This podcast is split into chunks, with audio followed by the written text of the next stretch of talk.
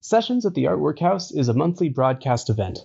Notable guests from various industries join us on the Artwork House Discord server to talk about any topic they believe will be the most useful for artists who are working on improving their career or craft. To find out more about the Artwork House and to catch the sessions live, head on over to artworkhouse.org, where you'll be able to join our lively, moderated community. This month, we'll be chatting with Dorian Iten, an illustrator and teacher best known for his mastery of light and shadow. He's going to spend some time with us to talk about how to use realistic light and shadow to bring your illustrations alive, walking us through some of the tips and techniques he's learned throughout his artistic journey and 10 plus years of teaching. There's more information about him at the start of the episode, and this was among the most instructive sessions we've ever hosted. There's a lot to dig into, so grab a notebook and let's jump right into the session.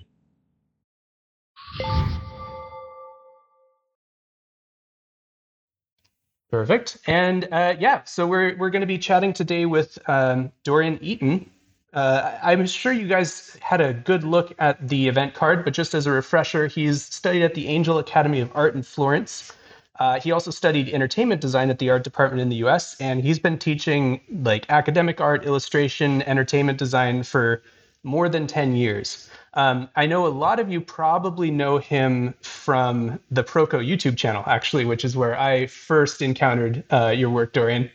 So I know you've been featured there on like a video and on a couple live streams, and we're just super stoked to have you here. How are you doing? Thank you. I'm doing great. I was excited to be here. So I know you are doing this as a audio podcast typically, but Discord allows me to share my screen and Spotify now supports video podcasts. So what I'm going to do is give a lecture that consists of about 400 slides. So you might want to turn on the video aspect of this. If you have a bigger device, that's better, like a tablet or a desktop or laptop computer. Otherwise, if you only have a phone, that should be fine too. And Grant, is there anything else you wanted to say? I think that's it. The floor is yours, my guy. Go for it. Thank you. So I'll talk about seeing more today. Here's a photograph of me working on a charcoal drawing way back about 15 years ago uh, at Angel Academy. And I've been on this like love affair with going deep uh, into art. And I'm convinced that the more you are able to see and perceive in the world around you, the more you're able to put into your artwork. And by more, I mean visual information, but also nuance and subtlety and richness and complexity. And that will make your work more fun to look at. It will make it more impactful, more powerful. And you, as the creator, have more uh, like instruments in your orchestra. You can make more deliberate decisions. So we'll talk about light and shadow today. And hopefully, the next hour or so will expand your sensitivity and you'll start noticing uh, things in the world around you that so far you haven't seen. You've missed them. And maybe this will even change how you have conversations with people because instead of getting angry with them, you will be looking at the shadow in their nose and geeking out over the reflected light and all of that stuff. so this is what the studio looked like in the classical atelier school. Some of you will be familiar with this type of training. There's a sculpture here in the middle and then two working spaces. My space was on the left here, and we were drawing this hand in charcoal. And this is my finished drawing that I framed rather poorly um, but if you look at the drawing, it doesn't look like a drawing. It doesn't even look like a photograph. It looks almost like a hologram or like a three dimensional sculpture. And for me, that's so fun. And those final stages of, of really, it's more like sculpting and drawing. And even today, when I look at this drawing, it's at my parents' house, it has, like, it's just solid. And there's something like I feel proud of having done this, but it's also a really, really good experience as an artist to push a work as far as you can possibly push it. And just for context, I took three months to do this drawing, spending three to four hours a day, five days a week. So it's a serious project. And I had a very good teacher by my side, Jared Woznicki, who has an incredible eye. And if you take two images like this, on the left, like these are both drawings of hands. On the left is a very simple, rough drawing. There is not much complexity of information, not much richness and depth. On the right, there's as much richness and depth and and resolution as I could muster. And you can think of this as a range or a scale from kind of very low, uh, like close to zero percent. Zero percent complexity would be a white piece of paper, I guess. And on the on the right is high complexity. Seeing little, putting little into the work on the left, and seeing a lot and putting a lot into the work on the right. Of course, my drawing is not the limit. It's somewhere on the higher end, but you can go way beyond that. Like I didn't use a looking glass, for example, like a magnifying glass. And you know, you could. There are people who draw with magnifying glasses. But most artists and most beginners, for sure, live and create their work kind of in this limited range over here. Their most complex, most rich, most alive work stops on the pretty low end of the scale. And I think it serves you very well to push that range, to expand that range for all the reasons I mentioned at the beginning. So I'll give you an overview of 12 light effects. They're also called modeling factors. And then we'll dive quite deeply into each one of these. So we'll start with separating light and shadow. And by the way, this information is from my course, my online course called the Shading Course. And I'm giving you kind of a, a condensed version of the first two modules of the course that I hope will be very useful for you.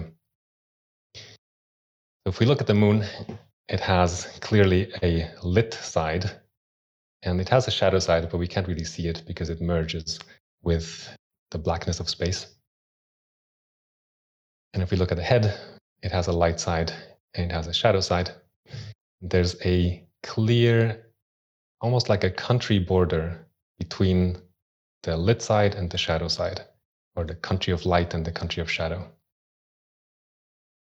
That border is called a terminator in astronomy and also increasingly in drawing instruction, thanks to people like James Gurney and myself who are using that, term because I think it's the most precise uh, word to use for that country border. If we change the camera direction here to move the camera so we are looking from the same direction from which the light is shining right now, you can see that there is no more shadow we can't see the shadow side. It's still there, but it's on the other side of the head. So you can say that the terminator is the boundary of the area of the object that the light sees, in quotes. If I go back, what the light sees is illuminated. What the light can't see is past the terminator in the shadow side. See that on this drawing as well. There are these boundaries throughout the drawing, separating light and shadow. I'm sure you've come across that rule in art instruction separate your lights and your shadows. It is important. So we can divide any subject into the light family and the shadow family. In the light family, there is what I call the form light. So that's part of the object whether that's a portrait or a figure drawing or a still life object, whatever you're drawing, if it's part of that object and it's receiving direct light, that is form light. And then, of course, there's form shadow. So the shadow side of the moon, for example, form shadow. And between those two is that country border called the terminator. Then on the floor, there's also the cast shadow. And there's the first fascinating thing that the terminator actually creates the cast shadow. It's the terminator shape that is being projected down onto the floor here, creating the cast shadow shape. So this is the highest level um, organization of light on form for me, in my mind, the way I've come to think about it the last 15 years or so. But now we can subdivide these four elements further. There is reflected light. I'll give, I'll run through them now and then go deeper into each one. The reflected light, core shadow.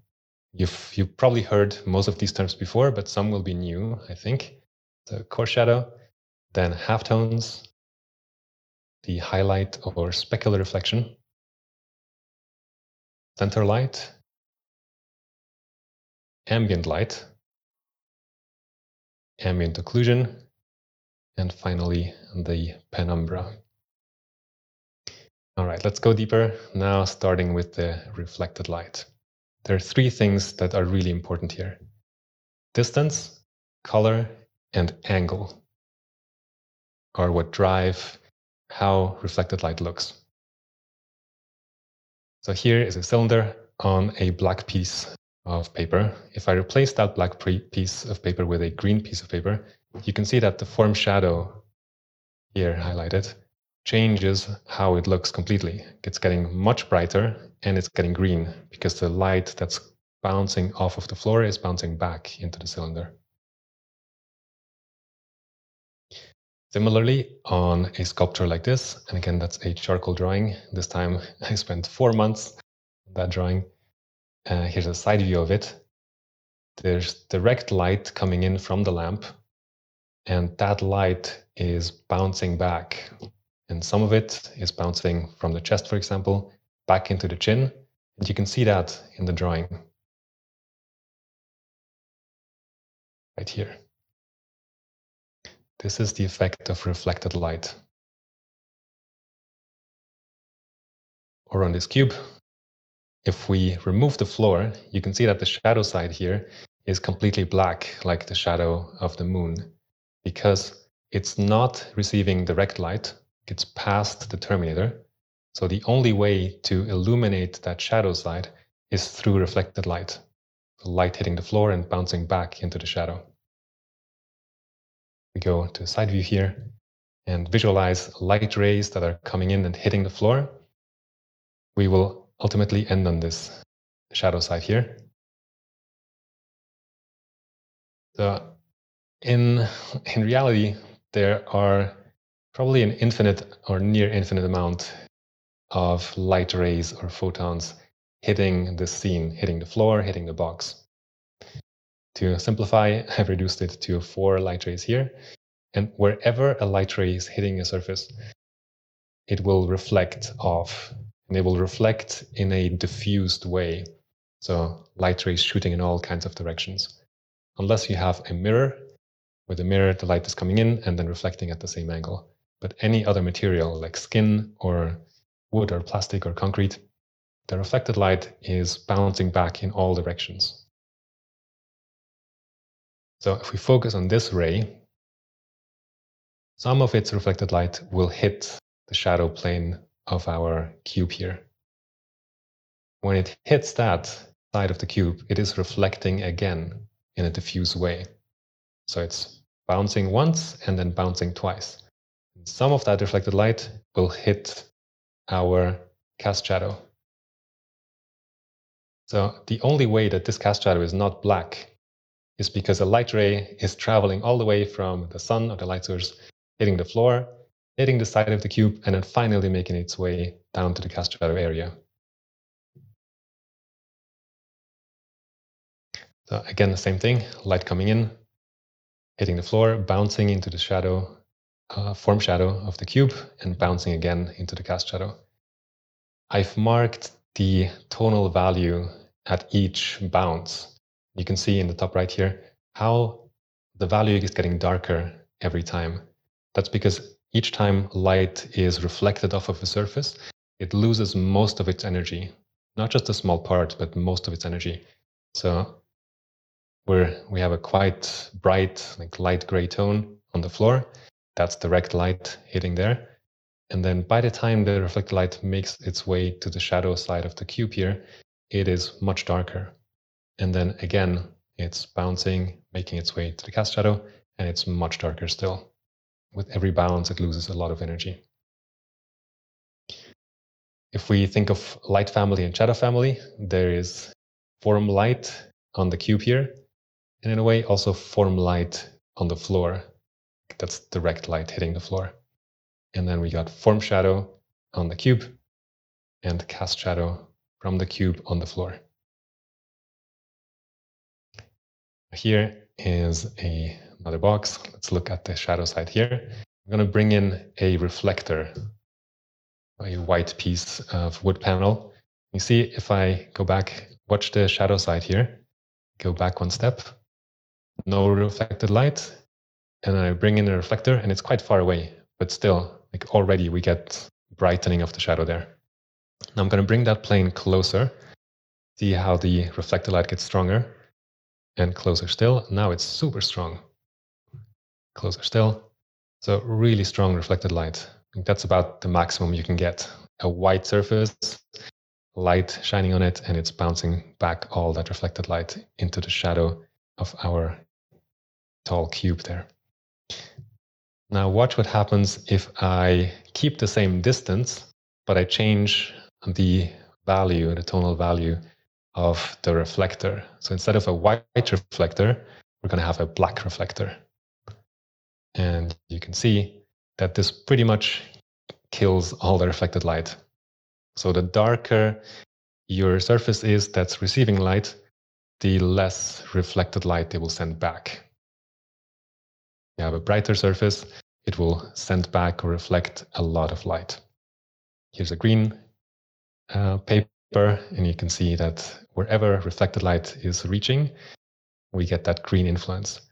And notice that it's mostly in the form shadow, not so much in the cast shadow, and definitely not in the direct light, the form light here.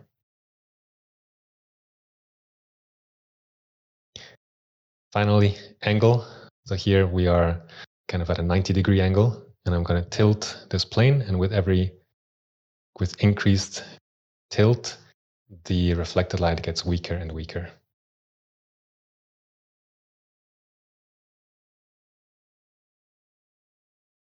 So, that being said, on round surfaces, we get this dark band of tone, the core shadow.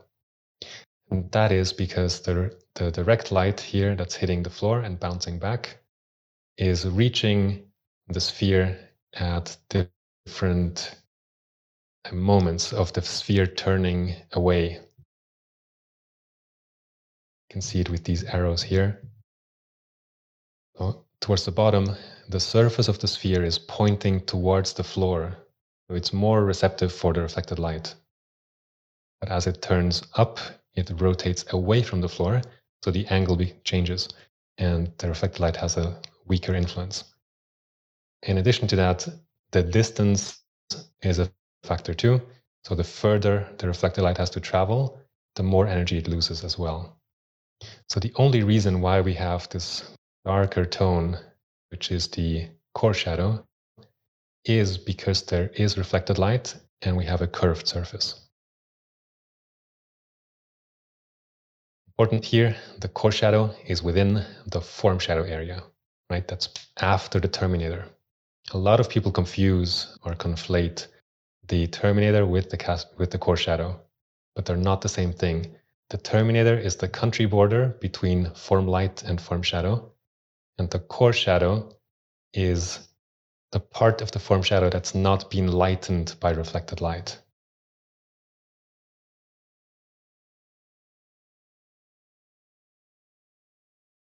I know these are a lot of technical terms, but I hope that makes sense. The core shadow is within the form shadow.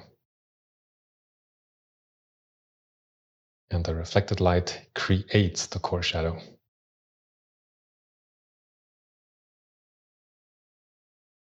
No reflected light on the moon, no core shadow on the moon. Let's jump into halftones. We've talked about form shadow now, or before. Now let's talk about form light. The halftones are those different tones within the form light that become darker as the, the form turns away from the light direction. Uh, Grant referred to the video on the Proko YouTube channel. There's a video of me that's called something like mind blowing realistic shading tips, I think. And I recommend watching that. I explain the rate at which these tones change in that video. But today it's more high level overview. A lot of people call the light halftones up here the highlight. That's even in art instruction books. And I think that's wrong. It is inaccurate. The highlight is the specular reflection. It is the reflection of the light source in your subject. Again, whether that's a figure drawing or a portrait or a car, whatever it is. The highlight is the light source itself.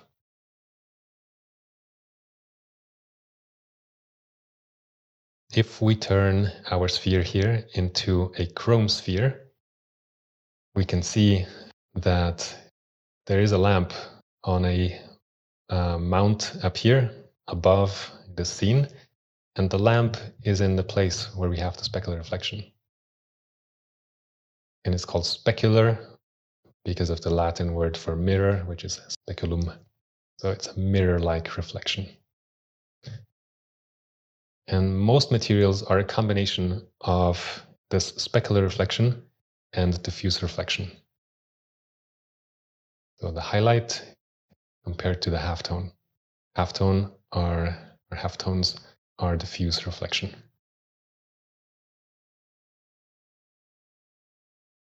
There is, however, a term that's useful to use for the lightest halftones, and that is center light. That's the area of a form that's pointing most directly to the light source, to the light direction. So the yellow line here is the light direction.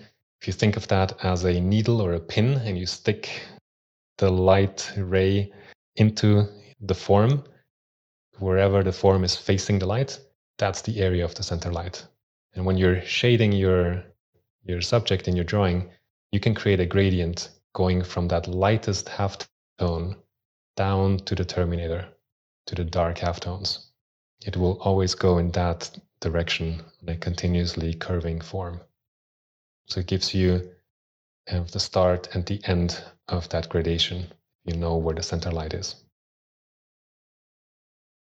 And notice center light and highlight are not in the same place. And here I'm sticking a marker onto the specular reflection and I'm going to move the camera.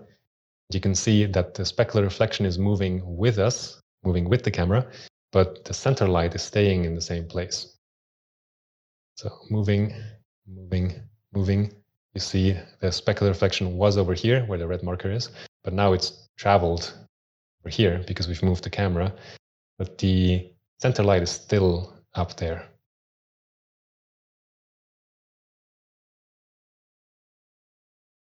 Some materials have very little or no specular reflection, very matte materials.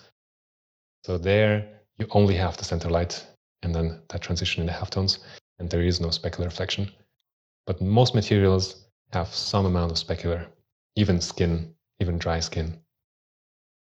And if you are not aware that they're different things, it might get very confusing when you're trying to draw or paint different materials. I think of the specular reflection almost like having it on a separate layer in digital painting. Even when I draw in pencil or paint in oils, I think of the specular reflection as separate from the modeling of the form with my halftones. By the way, if you have questions, you can put them in the chat or note them from your, for yourself and then uh, ask them towards the end. We will have some time to talk about questions. They can be about these technical things, or about anything else you want to know as well. So ambient light and ambient occlusion. This is super important. And if you don't understand this yet, then I have a suspicion that the next 10 minutes of this lecture will change the way you draw forever. it's a really useful thing to create realism in our work. Ambient light is the light that exists in any environment, in any scene, like inside a room. So the light that's separate from or distinguished from your subject. And the light, sorry, that was a poor sentence structure. Now, it is the ambient light is the light that's in the room, in the environment. And it affects how your subject is being lit. With 3D software, we can generate only the ambient light. And you can see here that the principle is pretty simple. It's basically the more exposed a surface is, the more the ambient light can reach it and illuminate it. But the closer a surface is to another surface, the more they block each other from receiving ambient light and the darker they get. So, right down here, where the sphere is touching the floor, that's where we have the least amount of ambient light, or the strongest ambient occlusion shadow, which basically means the shadow uh, or the absence of ambient light. So there's no direct light here, no form light, form shadow, anything like that. It's only ambient light that we're looking at. In a room like this, we have light coming in through the windows. And if we zoom out and conceptually think about this, there's going to be a sky outside this building. And a sky is a light source, but it's a very soft, diffuse light source. So the light from the sky is, is shooting light rays in all possible directions. And that light is coming in through the windows here, and it's coming in in a scattered, diffused way. And when it hits the ceiling and the walls and the floor, it's scattering and diffusing and reflecting even further. So it's a very soft, general light. Then we also have direct light here in the background. That is light that's coming directly from the light source, in this case, the sun. It's traveling through the universe, through the window, and hitting the floor like directly. It might go through a few clouds, but it's still, as you can see in the image here, it's very sharp and powerful. Direct light is much, much, much stronger than ambient light. And if you have any ambient occlusion shadows, the direct light will kind of wash those away, as we'll, we'll see in a few minutes. So there's that distinction between direct light and ambient light. And the effect of ambient light is generally that it softens and lightens the shadows in your scene. So there's a good example here of a painting by Rembrandt, a self-portrait. You can see some of the direct light coming in through the window and hitting his cheek. Everything else is ambient light. There isn't much of it in this scene because the light is just coming in through a tiny window and probably it's a pretty dark and dingy room. So you can see that all of the front of the face is not black, because black would mean absolutely no light. But the difference between it being black and it being the very little bit of light it has is only due to ambient light. Ambient light is, is what is giving at least a little bit of light we have here. I've painted a little ball to represent the shading on this head. And here's a scale that shows how little ambient light we have close to 0%. At zero, it would be completely black shadows. They're not black, so we have, I don't know, 5% ambient light. If we increased the intensity of ambient light, then our sphere and our face would look something like that. Kind of subtle, but let me go back and forth a couple times. You see, nothing changes in the form light area where we got direct light, but all the shadows have become brighter with more ambient light. So this is a creative tool you can use. You can make a decision of how much or how little ambient light you want to have in your particular image or rendering. Here's another artist, William Bouguereau. He uses virtually like 100% ambient light, very different look, very different atmosphere. Very, very soft shadows compared to quite sharp shadows here, and very light shadows as well. So a lot of ambient light means bright shadows. When you're studying, at the beginning, it makes sense to limit the amount of ambient light you have in your subject. Because like if you compare these two images it will be easier to draw the image on the left than it would be to draw the image on the right. Because the shadow shapes are clearly visible when the shadows are dark. So what i've done here is build a shadow box to limit reflected light from the back wall here and just ambient light from the room in general. So again, we have very low amount of ambient light. The opposite would be to build a light tent that's used for product photography sometimes. Here you're maximizing ambient light and you get light coming from all possible directions. And the resulting image will be something like that. There's not much light and shadow left here. So there's ambient light and there is ambient occlusion. That's the ambient light shadow in a way. Occlusion means blockage or, or hiding. So these are shadows that are created when two surfaces are close to each other and are blocking the ambient light from reaching those surfaces. You can see it in here where the cylinder is touching the floor and if I move the light a bit further, you can see that the ambient occlusion is a gradation, a gradient. Inside the cast shadow, it goes lighter and then darker, darker, darker, darker, darker until they touch. And then the form shadow, it also goes darker, darker, darker, darker until they touch. So the closer floor and cylinder are to each other, the darker the occlusion shadow. And it's always a gradual thing. Do not draw occlusion shadows as lines. Draw them as gradients, even with contact shadows like a shoe uh, standing on floor. It will be a very compressed gradient, but it's still a gradient.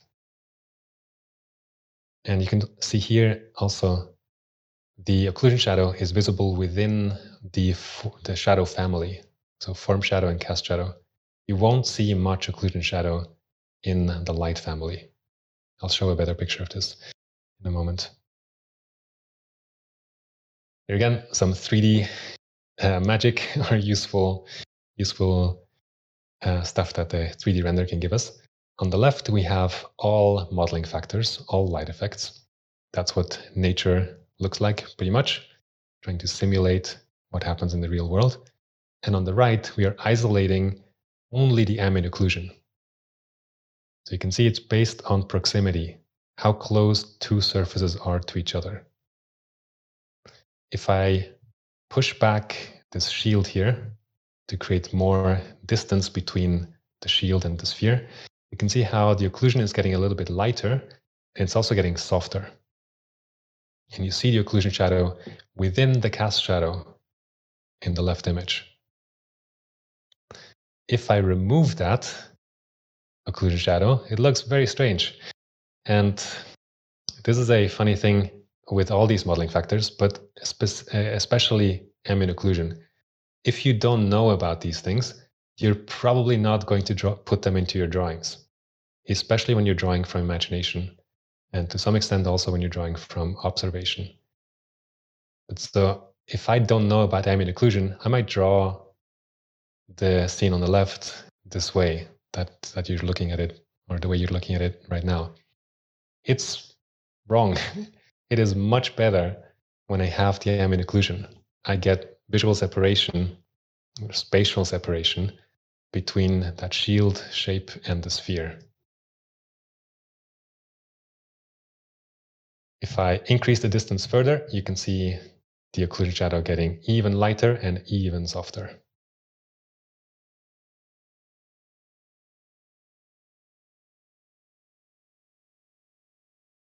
So that's the principle. The closer that two surfaces are to each other, the darker and sharper the occlusion shadow becomes.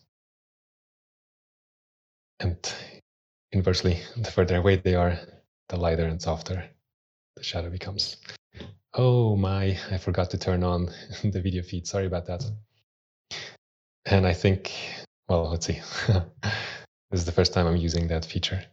So we got shadow family and light family. And I mentioned before that we see the occlusion shadow mostly in this inside the shadow family. If we go back here, shadow family is the cast shadow, sorry, form shadow and the cast shadow. And on the right image, there is occlusion shadow to the left of where the sphere is touching the floor.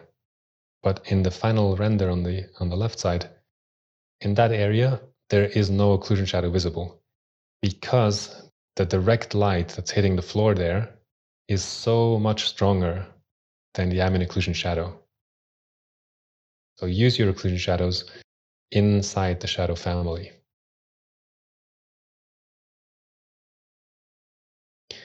Here's something fun I did, and these are Bargue drawings from Charles Bargue's drawing course. If you look at the shadow here, there is no ambient occlusion at the moment, and then I added ambient occlusion, and you see how much more of a sense of form we have. Same in this image. Oh, slide. In there is the ambient occlusion. Same in this image. No ambient occlusion, and then with ambient occlusion. So it is something, it's a tool you can use to show form inside of your shadows. And it is happening all around you in nature. Maybe you can look around and find an occlusion shadow right now.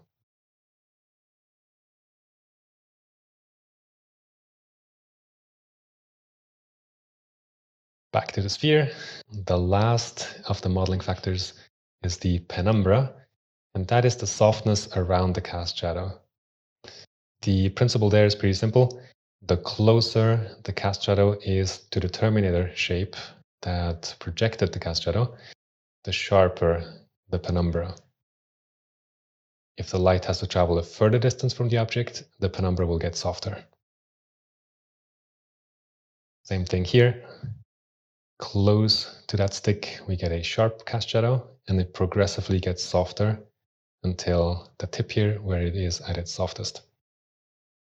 The overall softness depends a lot on the type of light um, that is shining on the object, whether that's sunlight, in that case it stays a bit sharper, or something like a softbox that's close to the subject. But generally, that's the, the principle. If you're getting closer, it's sharper. If you're getting further away, it's softer. All right, let's run through all of them again. There is form light, form shadow. Separating the two is the country border of the terminator, which projects down onto the floor and the cast shadow. Then inside the form shadow, we have reflected light, which creates the core shadow.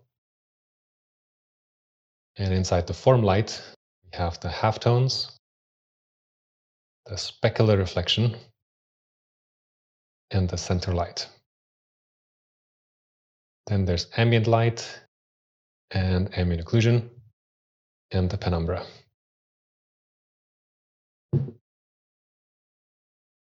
So what can you do with all that information? You can do fun stuff like this. So make a little simple model out of stuff you have at home sticks and rags and paper towels and stuff like that. And you can turn that into a pretty convincing rendering of something from imagination. If you understand the principles of light, you can you have freedom, you have control, you're a more capable creator. These are all uh, student works from the shading course that I mentioned before. I like this one a lot. like egg battlefield that then the artist has turned into a crashed spaceship, I believe, with the pilot making a fire trying to survive. So you can change the time of day, you can change the scale by using reference images and not being a slave of the reference, but using them creatively through the power of your understanding. Or this one, paper towel mouse, which is pretty cute.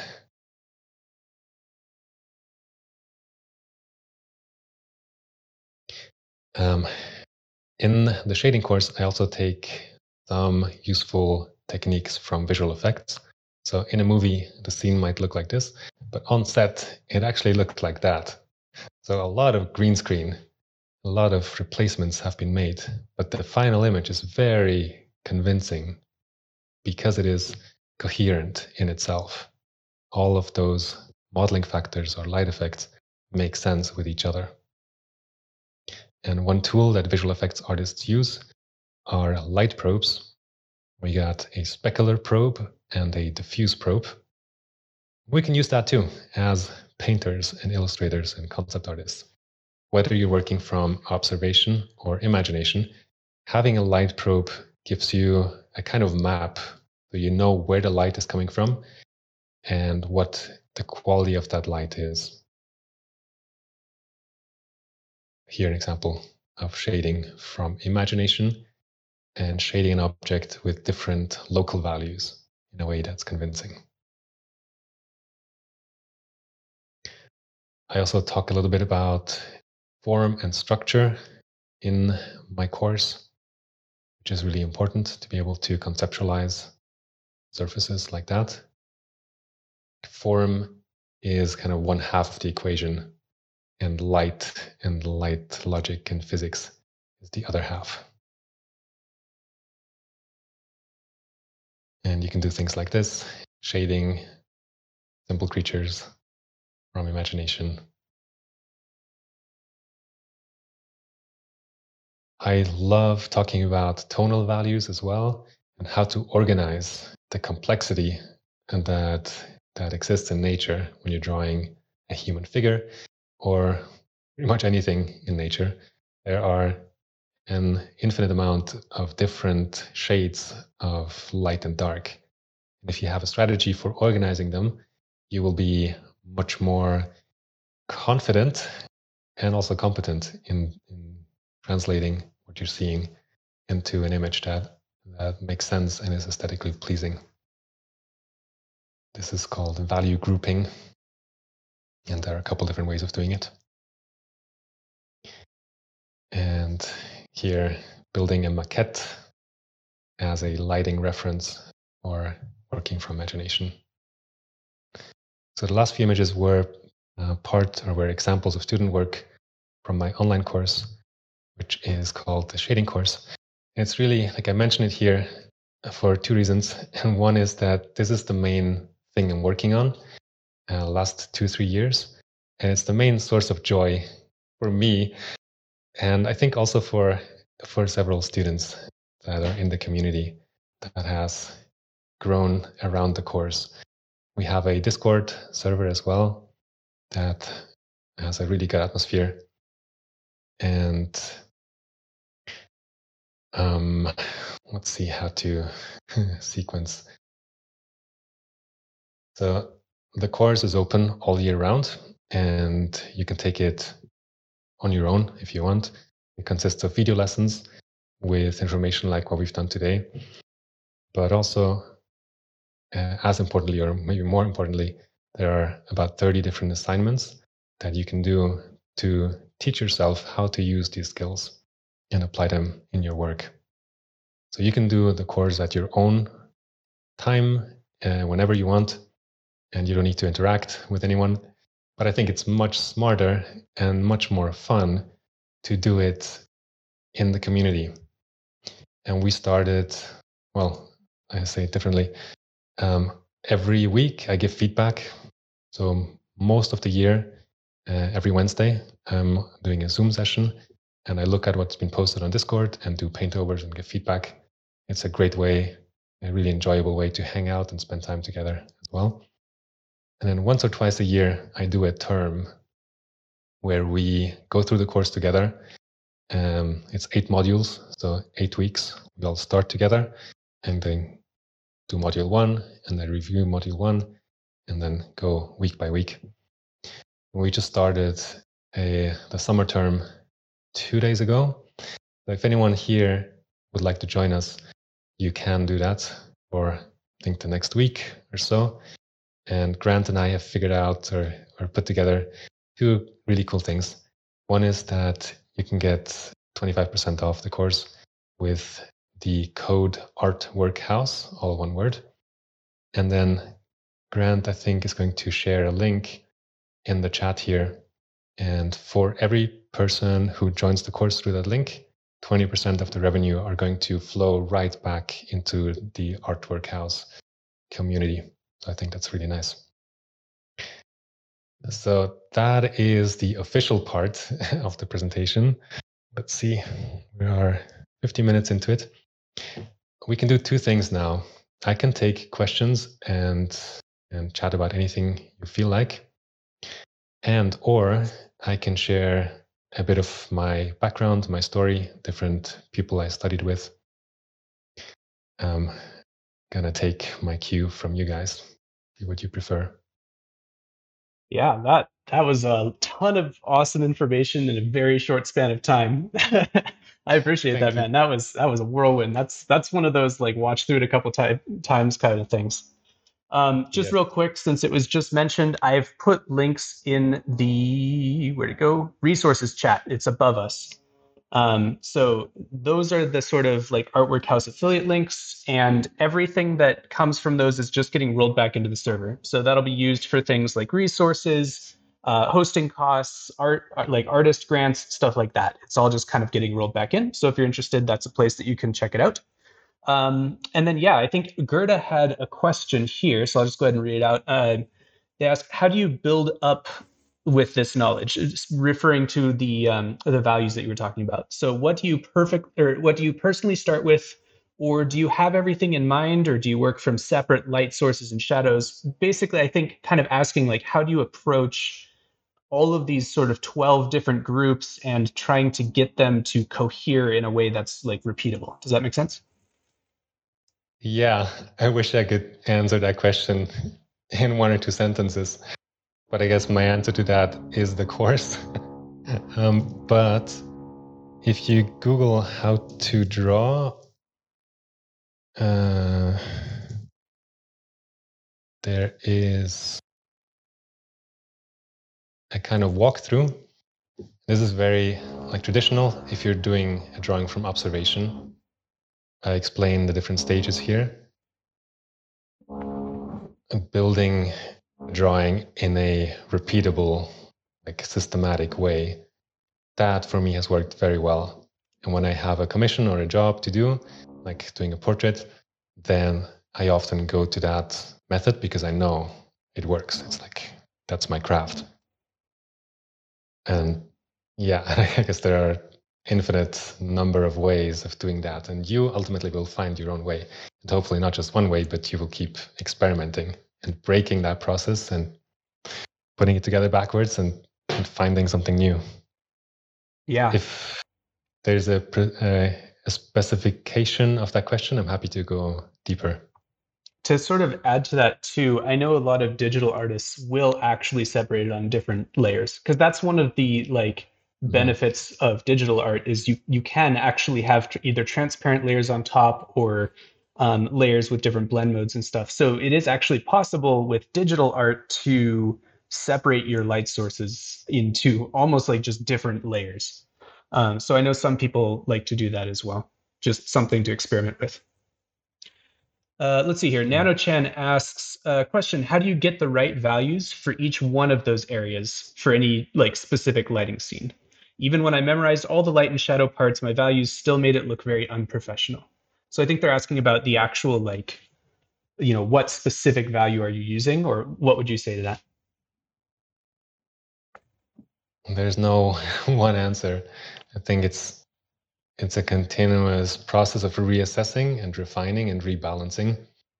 And there's, for me, the best way to train your mind to develop an intuitive sense of what is right is to work from nature. The more exposure you have to really looking, and then also, think there's two parts to that one is sensitivity and one is control.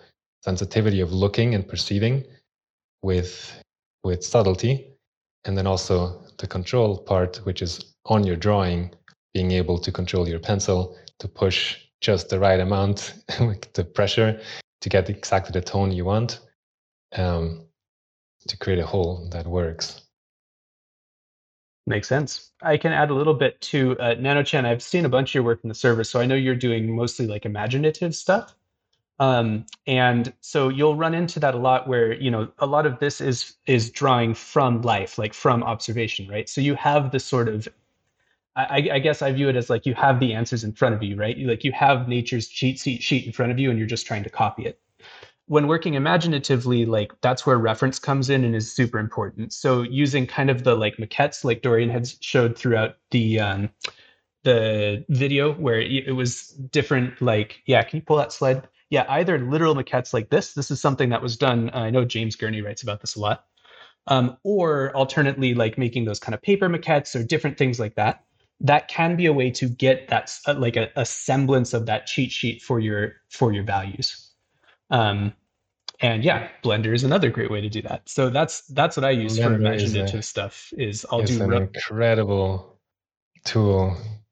Yep, rough block-ins um, and that, so no, go ahead. Fun. Yeah. If you're trying to solve a lighting problem, teach yourself Blender. It takes a couple days. There's some really good tutorials on YouTube.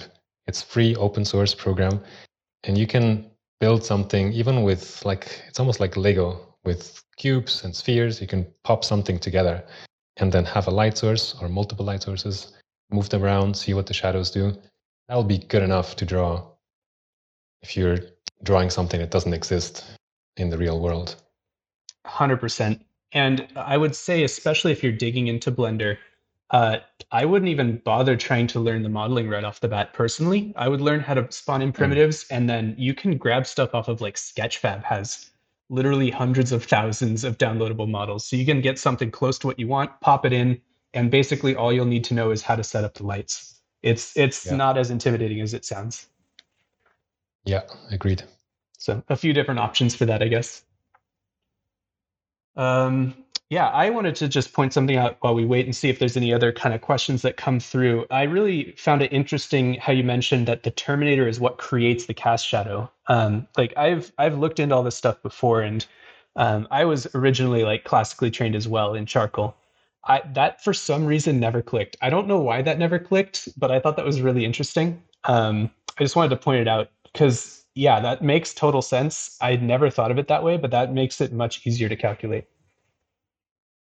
Yes, and that's it. for me, this is one of the hardest things, and I'm not very good at perspective. Uh, I can remem- uh, recommend drawabox.com for anyone. Probably most of you are familiar with that.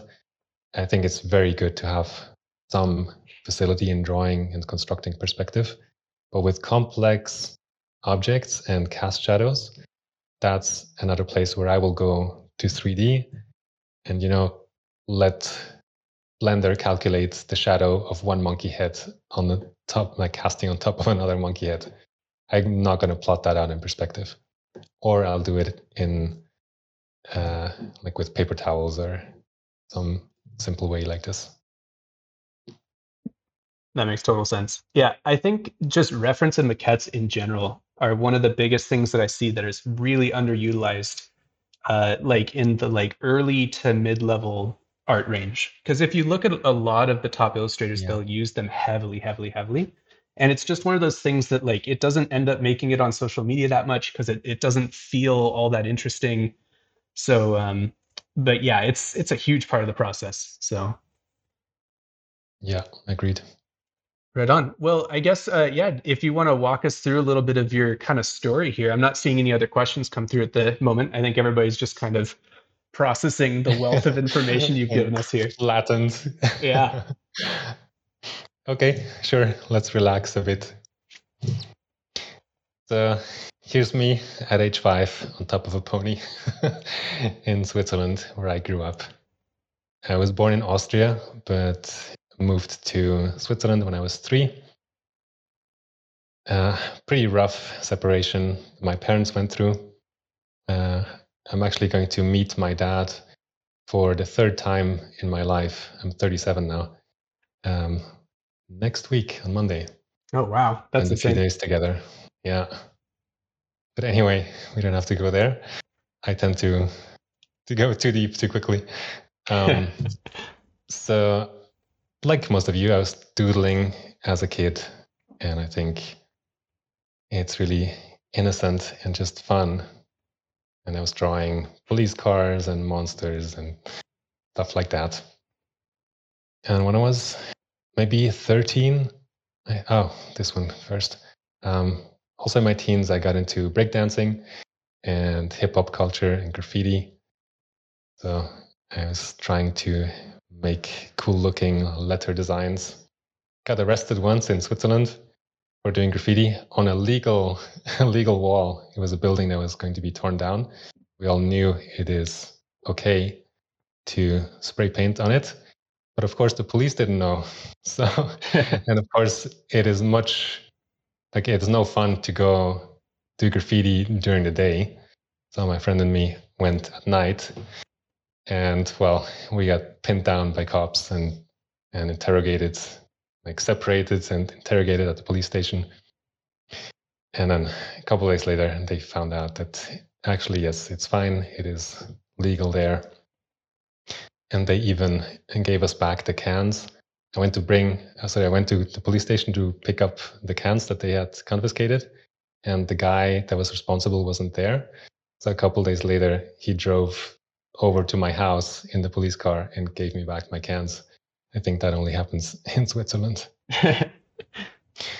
um, also, in my teens, my dad or stepdad uh, brought home uh, our first computer. And there was Microsoft Paint, which I don't have any original artwork from that time, but I started by literally by painting pixels in Microsoft Paint. And shortly after, I got into Photoshop, and I just pressed every single button in that program, tried all the filters, and uh, just to see what happens, and tried them in different orders and just explored. And I was part of a group at the local youth center that organized concerts. And one of my jobs, besides cleaning up at four in the morning after the events, one of my jobs was to create the posters and flyers for those events. And that was the first time that my work was like in public on the walls of the city. I really didn't do graffiti uh, outside my sketchbook, other than that one time mostly. Um, but this was a legal way to have my work like in the city. And I also realized how limited I was with my drawing abilities. So on the 1st of January 2004, I made a New Year's resolution to take drawing seriously and draw every day for a year. And I decided to number my drawings.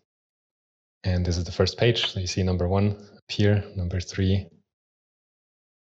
And at the end of January, I was at drawing number 78 and drawing my mom.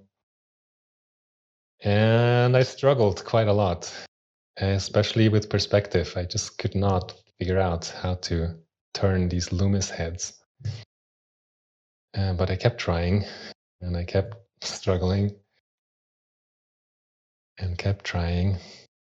And every once in a while, I would do a drawing that surprised me. So on the left is my drawing, on the right is the reference. I did something that I didn't think I was capable of doing. And I think that kept me going for the next couple months of plateau slash struggle, frustration again.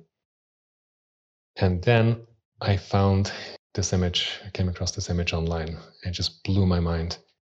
I think this is much more common nowadays, but back then there was nothing like that around. And I just couldn't believe my eyes. I couldn't believe that someone had painted this thing that looked as real as the sculpture next to it. I had already been looking for a school to learn how to draw and paint, like to learn the craft. And almost everywhere I went, like I went to Paris, to the École des Beaux-Arts, and different places in Switzerland. And all the, the public schools, universities had shifted to abstract art, um, conceptual art, not in the sense of concept art, but conceptual, like about the idea. And there was no more craft training. But then I found this and I found out that this was done at a school called Angel Academy in Florence. And I went to visit and really felt at home. I, I liked the people. It was a fairly small school. I don't know how it is now. I haven't been back and they've moved twice and they changed some of the instructors. So check it out before you decide to go there if, if that's interesting to you. But for me, back then, it was just a perfect fit. And I was lucky too in that we had a really good uh, crop of students, like a good vintage. There, are some of my classmates from there are now uh, successful, famous artists.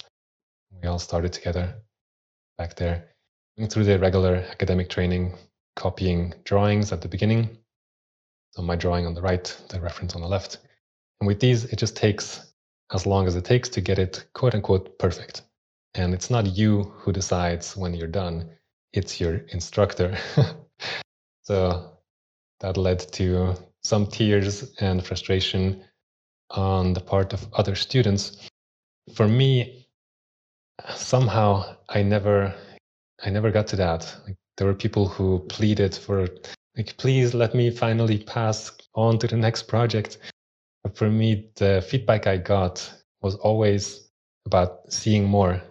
And the instructor would come by and tell me, hey, did you notice on this little piece, there's a light that's catching, or a plane that's catching a light in just such a way?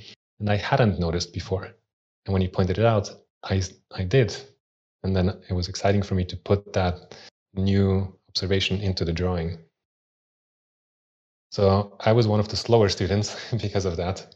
And again, this drawing took four, no, three months, three months of work. This one as well. But in that time and in that, like going into drawing and into the visual system, into observation so deeply, mm, it's exp- it's an experience that's there now. Like I've expanded my range. I've gone really far. And I don't need to go that far now every time I make a drawing, but I know what that feels like to be there.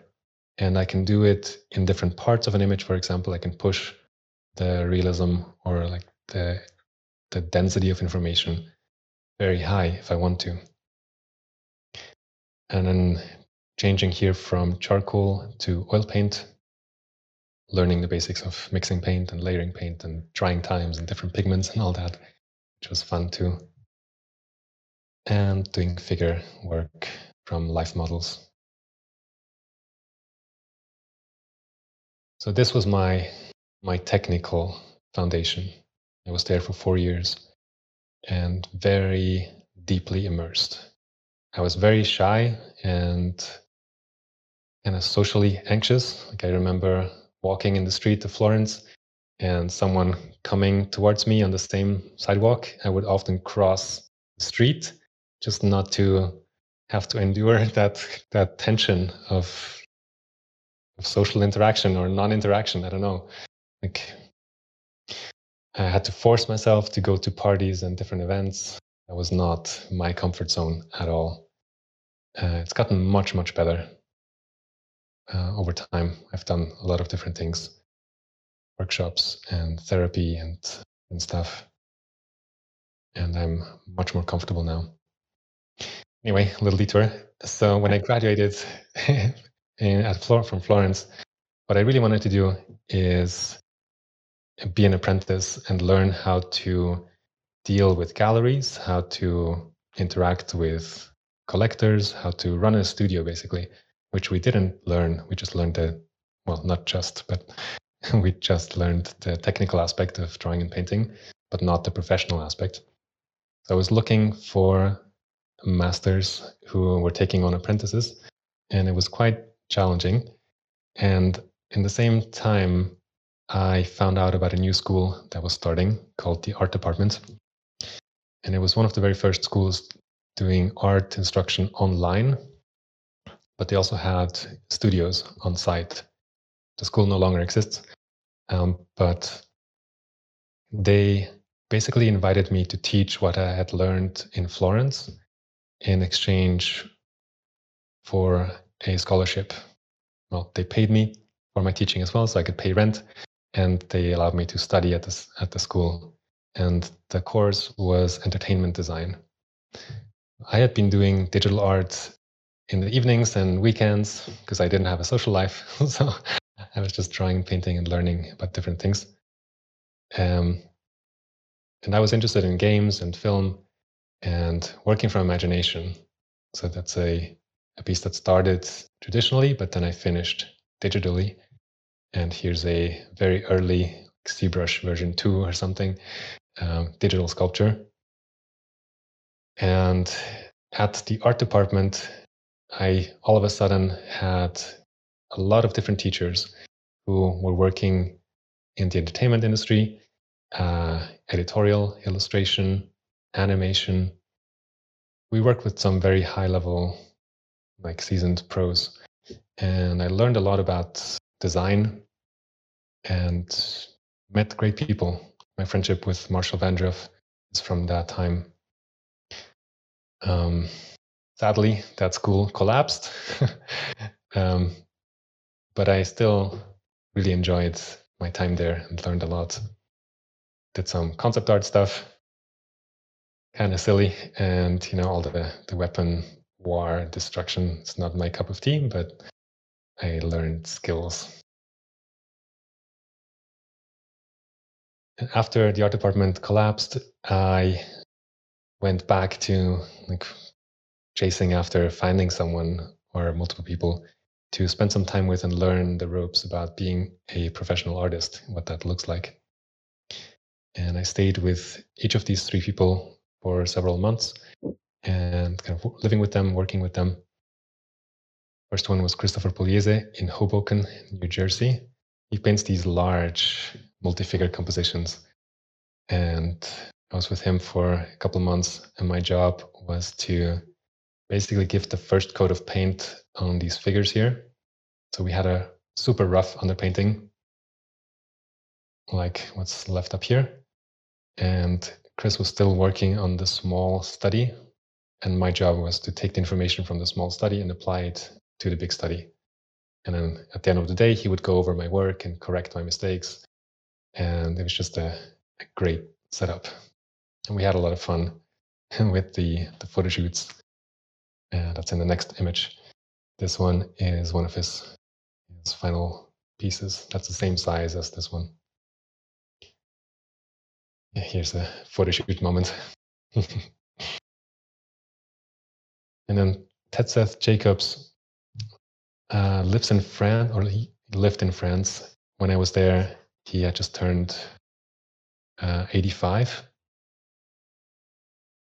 And if we talk about seeing more and putting more like a resolution of information density into your artwork, this guy goes further than most. Incredible uh, just richness and complexity in his work. He also painted his whole house, like all the ceilings and walls and floor. There's a, a fish pond here in the entrance hall of his house, painted on the floor. Uh, just a true artist and super interesting and, and warm man. And then Patrick Devonas, who funnily just called me now.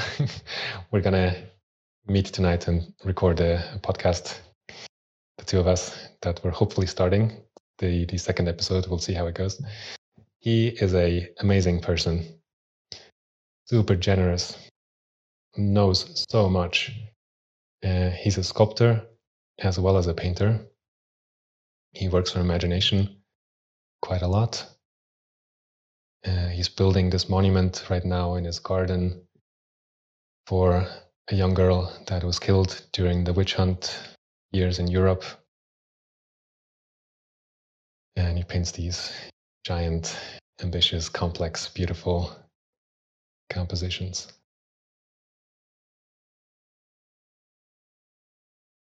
There's a nice short documentary on his website. If you look for Patrick Devonas, you'll find his site. So I hope some of these images are fueling your inspiration tanks.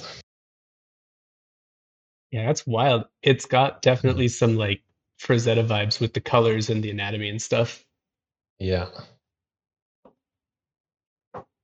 And then the most recent chapter was in Spain, where I was at Barcelona Academy of Art. And my job there was to be a director of the digital art and design department, where I got to combine this entertainment design uh, stuff and digital painting and all of that with the traditional academic, like old school classical training. So here are the students working on digital cast paintings. This was done in Photoshop. Same kind of process and same same um, kind of mental approach to seeing more and putting more into your work, but just a different medium. Here, a pair, the life painting, also done in Photoshop. And that maquette was from a, this was super fun We made a small book project where we created little creatures that could live in the academy. Like this guy stealing, like a goblin stealing paint and eating it. Or this gentleman collecting bits of charcoal that students left on the floor. We put it into a little book form. We also made a video game prototype together that was the most stressful uh, term that I've ever had, but super fun. Used Blender and Unity, create a little interactive uh, world. And now I am like when the pandemic came, I moved back to Switzerland after a while, and I'm in the mountains in a town with 200 people uh, Patrick is here. Think I moved here because of him. Um, and I'm doing some private commissions, portraits, and just art projects of all, uh, I think, types and shapes. And I'm doing the shading course, which has really been uh, wonderful. Also, a wonderful way to have that community interaction.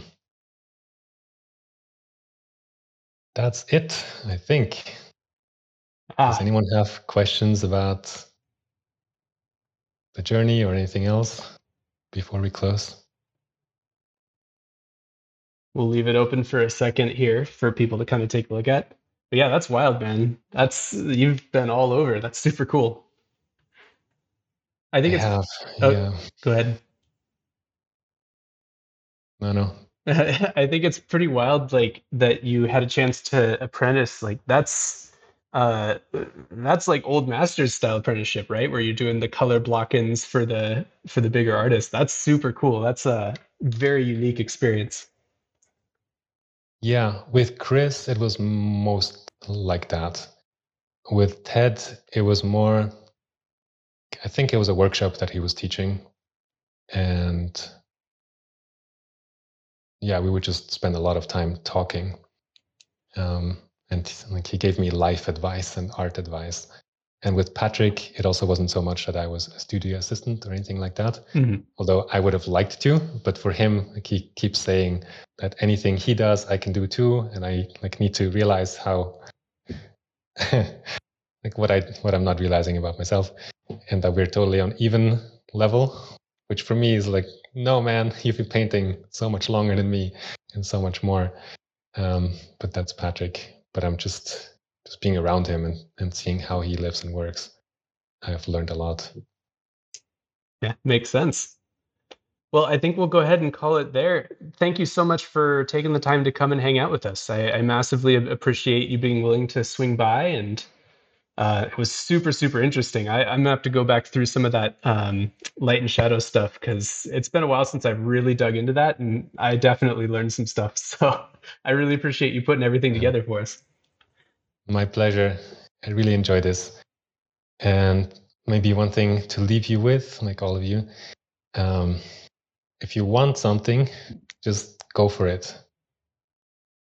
Do it. Find a way. I like it. Powerful words. Well, thanks so much, man. We'll go ahead and call it here. And uh, yeah, I'm thanks sure I'll see me. you all around. Thanks so much for to everybody for hanging out. And uh, a special shout out to Sticks for kind of helping arrange this. Uh, appreciate it, Sticks, yes. for making that connection.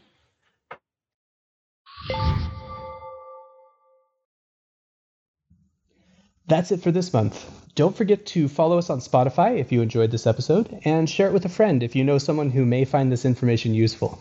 For more resources or for more information about the Workhouse, hop on over to artworkhouse.org, where you'll be able to join our lively moderated community, and where you can find tons of free resources like reference photos, other sessions recordings, and job postings for artists who want to further their career or their skills. Thank you so much for joining us, and we'll see you next month.